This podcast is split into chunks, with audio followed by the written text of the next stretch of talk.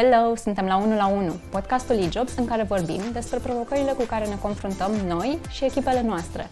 Despre succese, dar și despre eșecuri. Despre oameni, nu doar despre cifre.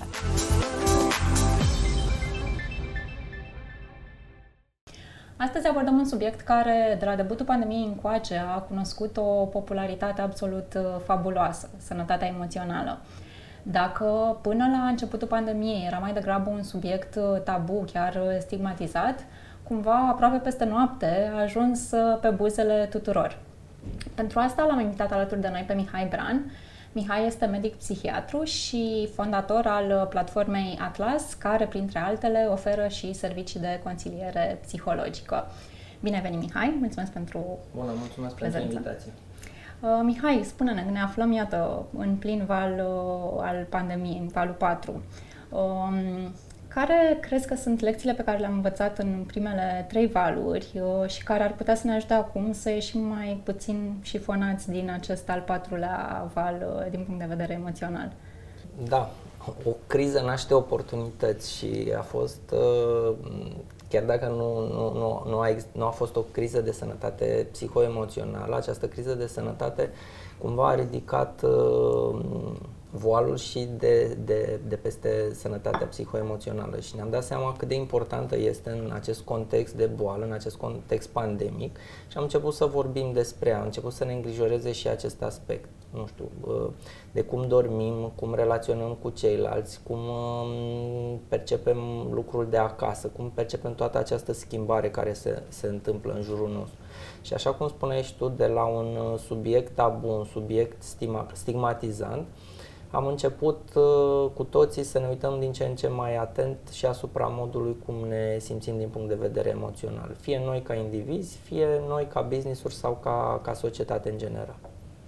Uh, ce e cumva și mai uh, fascinant apropo de popularitatea asta pe care a, a cunoscut-o sănătatea emoțională e că mm, am ajuns să vorbim de la, nu știu, înainte vorbeam poate doar unul la unul și cu prietenii foarte apropiați și acum uh, sănătatea emoțională a ajuns și pe agenda HR-ului, a managerilor, pentru că realmente, și asta știm și noi din feedback-urile pe care le avem de la, de la clienții noștri, a devenit o problemă foarte mare sănătatea emoțională și provocarea pentru antreprenori antreprenori, pentru manageri, pentru oameni de HR e dublă, pentru că pe de o parte trebuie să fie ei înșiși bine uh, în perioada asta, pe de altă parte trebuie să facă cumva să-și susțină uh, echipele uh, și să le ajute atunci când, nu știu, poate nu sunt în cea mai uh, bună perioadă emoțională.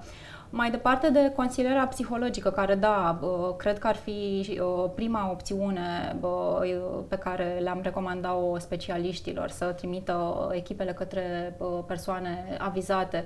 Ce ar putea totuși să facă managerii care nu au poate un buget pentru zona asta? Ce ar putea să facă ei concret când văd că echipele lor se scufundă sau poate sunt la capătul puterilor?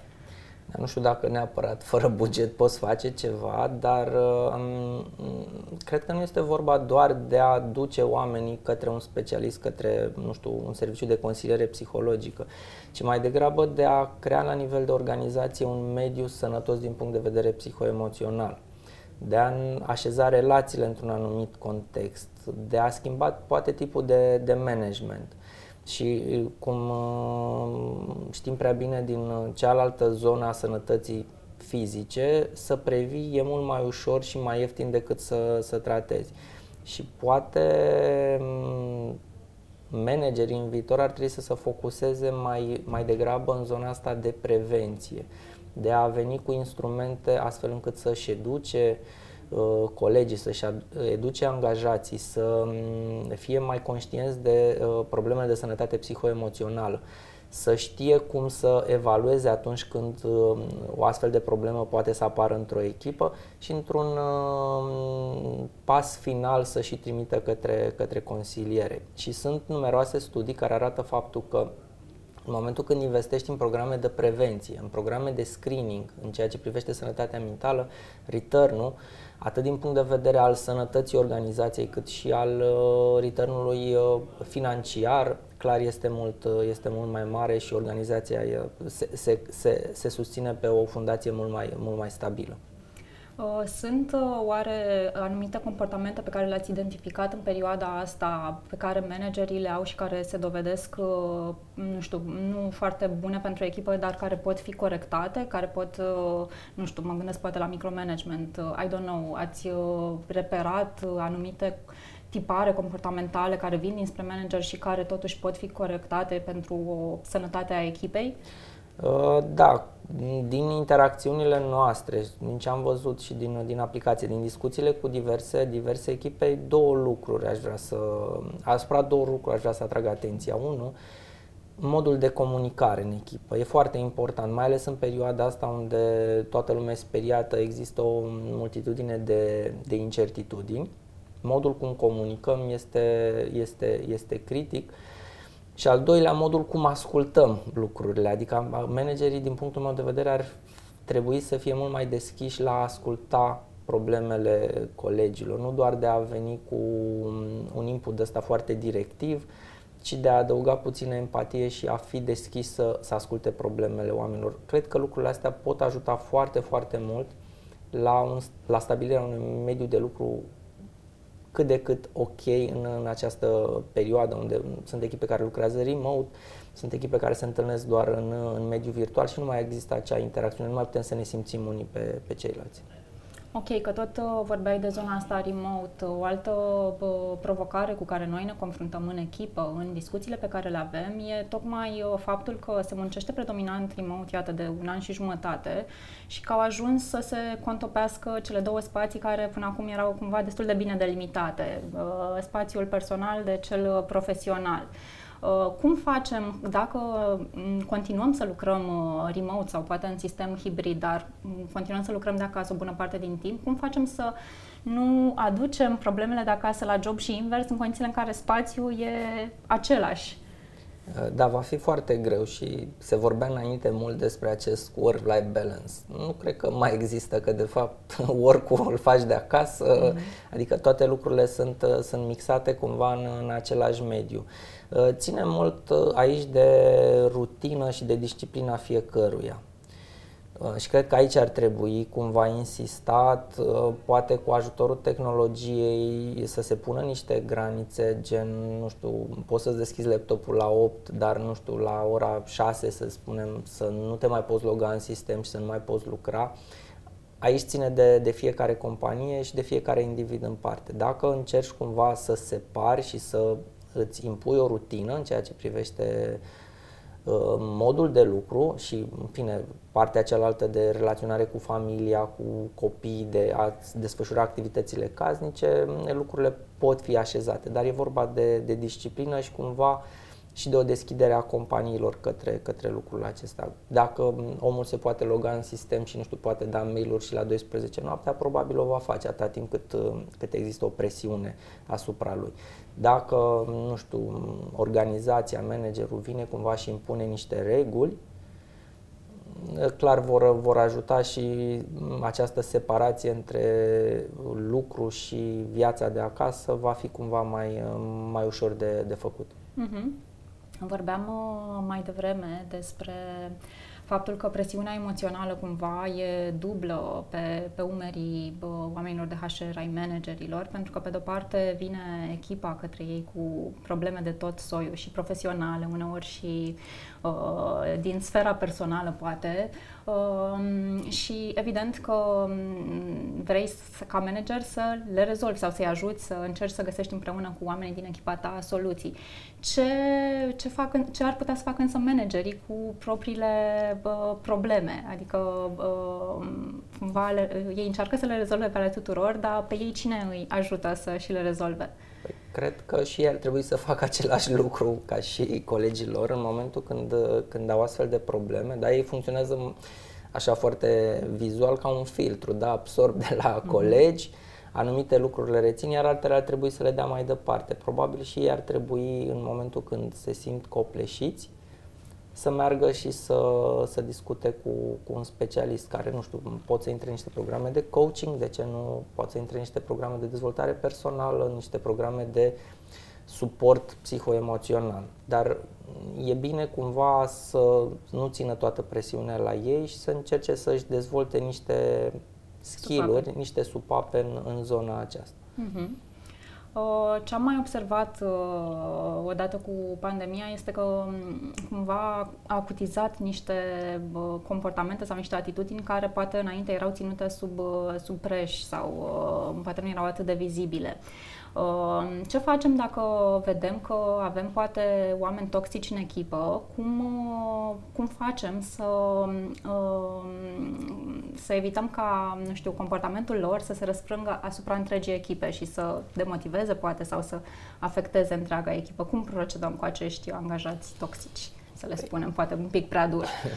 colegi toxici au fost și vor fi indiferent uh, ce vom face. Uh, cred că primul pas ar fi să se încerce mai degrabă o incluziune a lor, da? să se accepte anumite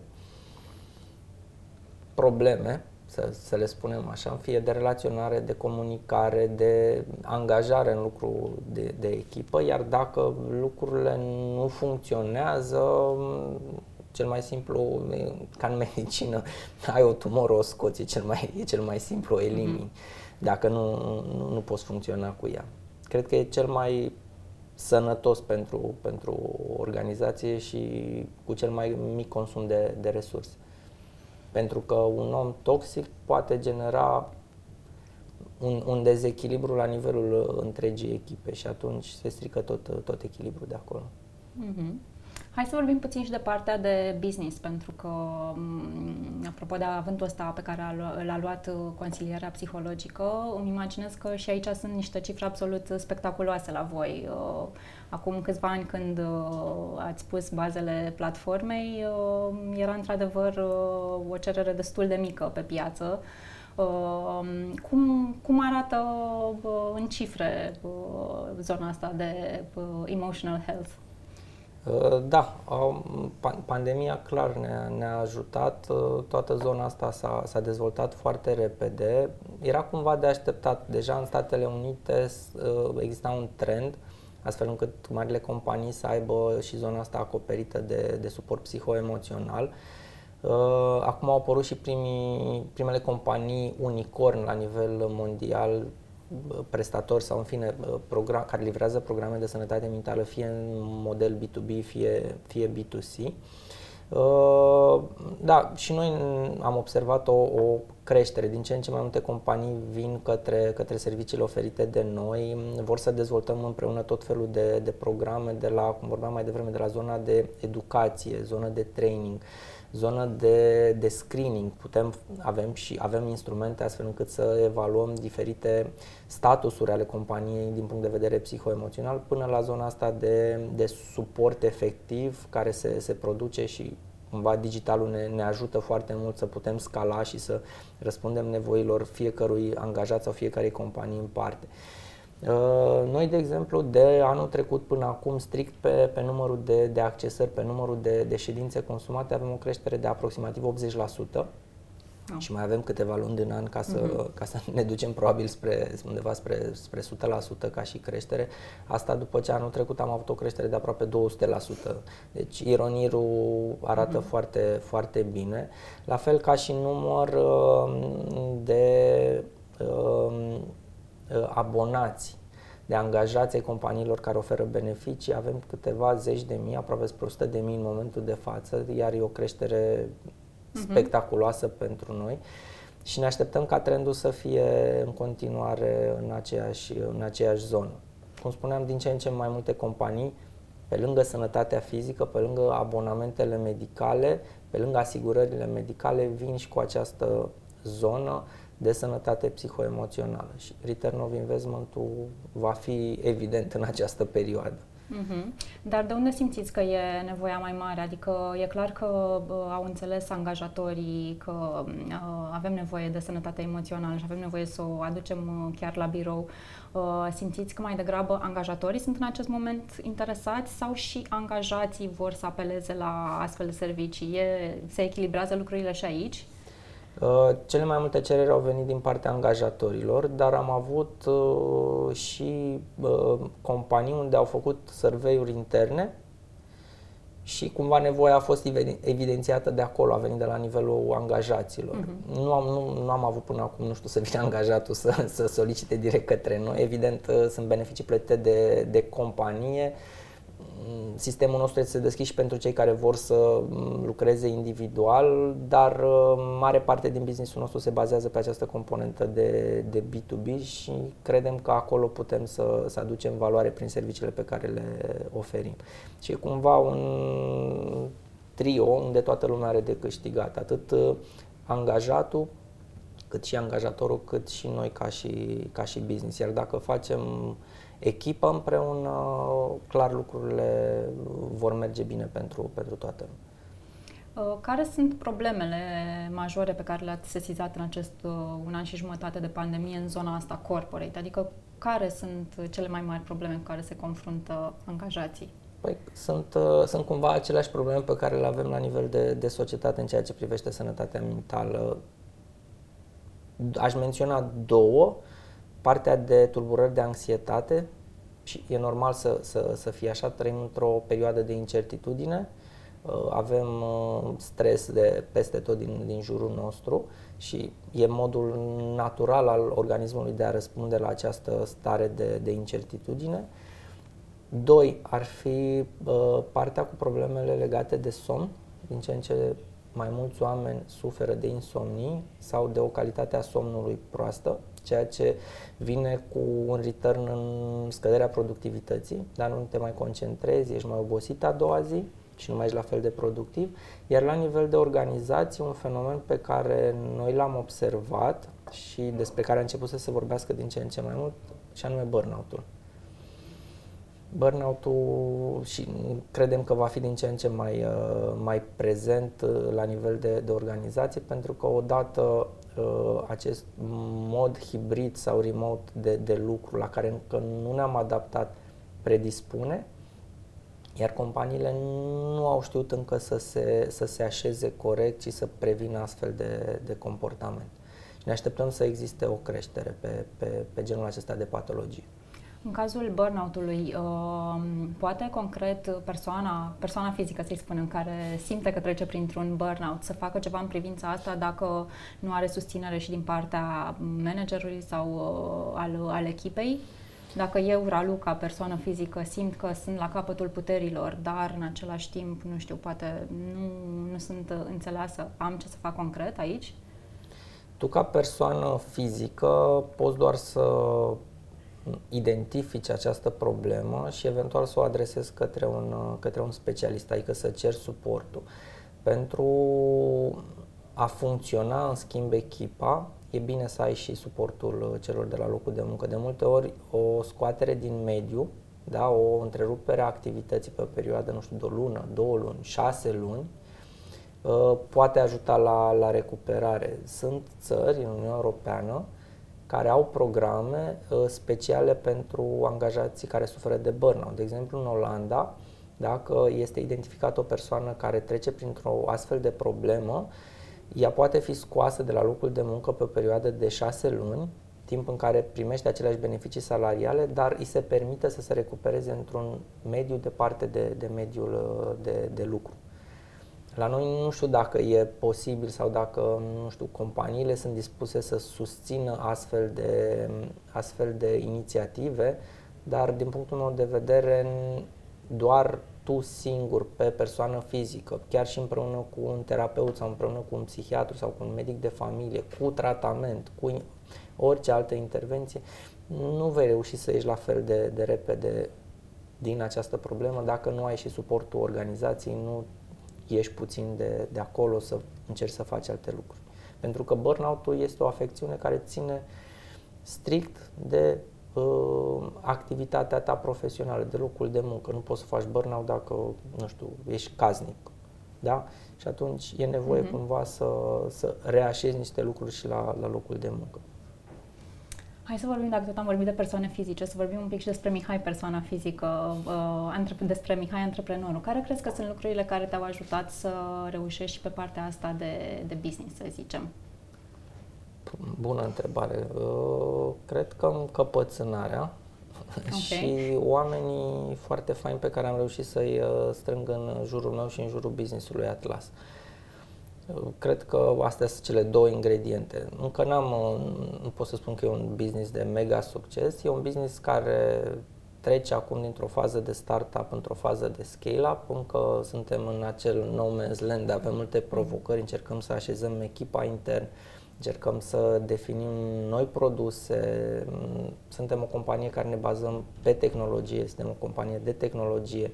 Și cumva și aici avem multe provocări în a ne adapta produsul tehnologic la cerințele zilei de astăzi, pentru că noi am început dezvoltarea platformei prin 2015 și a trebuit să evoluăm continuu de atunci, s-au schimbat multe lucruri, multe tehnologii, echipa a rămas destul de mică și acum încercăm să facem și aici un scale-up, să, să aducem forțe proaspete, dar uh, e o provocare și în perioada asta de criză e o provocare plăcută pentru mine, mai ales că am decis cumva să fac un pas în spate cumva în zona asta profesională a mea ca și medic. Mi-am redus cumva programul și m-am dedicat mai mult uh, dezvoltării platformei, așezării echipelor interne, dar uh, e o chestie faină și chiar dacă uneori nu mă lasă să dorm, uh, faptul că prin acest business, prin soluții oferite de noi, putem ajuta la rândul nostru alți oameni, în momentul de față câteva zeci de mii, e, e un sentiment plăcut care mă face să, să perseverez, chiar dacă, așa cum spuneam, nu dorm întotdeauna foarte bine noaptea din cauza asta. Apropo de asta, mă gândesc că antreprenoriatul vine la pachet cu, și cu anumite frici, poate, cu anxietăți. Uh... Sunt studii care arată clar faptul că în zona asta antreprenorială există o mai mare prevalență a tulburărilor psihoemoționale decât la nivelul unei companii mari, așezate, unde există uh-huh. niște fluxuri cumva aviz uh, antreprenorilor uh, să-și dozeze cumva mai bine energia și să se uite și la, la zona asta de, de sănătate psihoemoțională pentru că e foarte importantă și cum spuneai și tu la început, dacă tu nu ești ok, uh-huh. nici business-ul sau ce încerci să clădești în jurul tău nu, nu vor fi ok.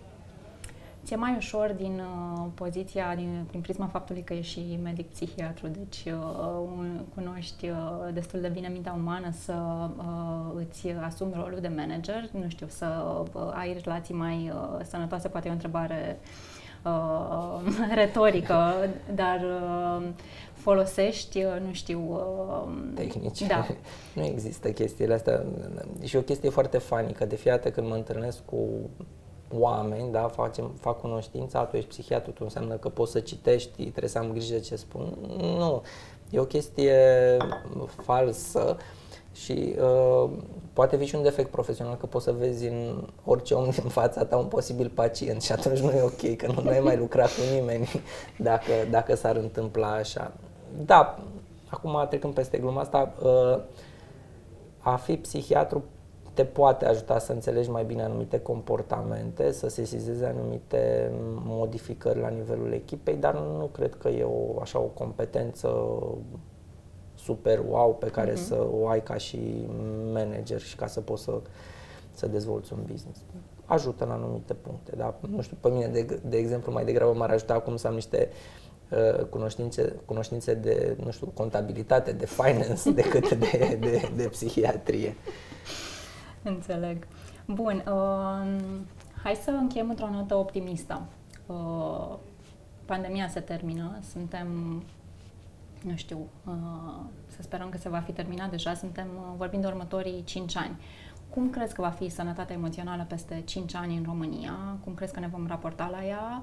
atât ca, uh, ca indivizi, cât și la nivel uh, corporate, să-i spunem, și nu știu cum va fi peste 10 ani. Cum, cum îți imaginezi viitorul? Păi, în primul rând, cred că sănătatea va deveni o prioritate pentru fiecare dintre noi, fie că vorbim de sănătate fizică sau sănătate psihoemoțională și cred că aici se va investi destul de mult. Programe de screening, de educație, de intervenție uh, și va exista o normalizare pentru că asta ar trebui să se întâmple la nivel de sănătate mentală, de sănătate psihoemoțională, să normalizăm acest concept, să-l privim ca un dat al fiecărei zile, da? să fim mai conștienți de lucrul ăsta și să investim Fie noi ca individ, fie companiile, fie, nu știu, factorii de decizii la nivel de, de politici de, de stat. Pentru că dacă induci un mediu sănătos, fiecare persoană va fi mai sănătoasă și mai conștientă de problemele, de problemele ei.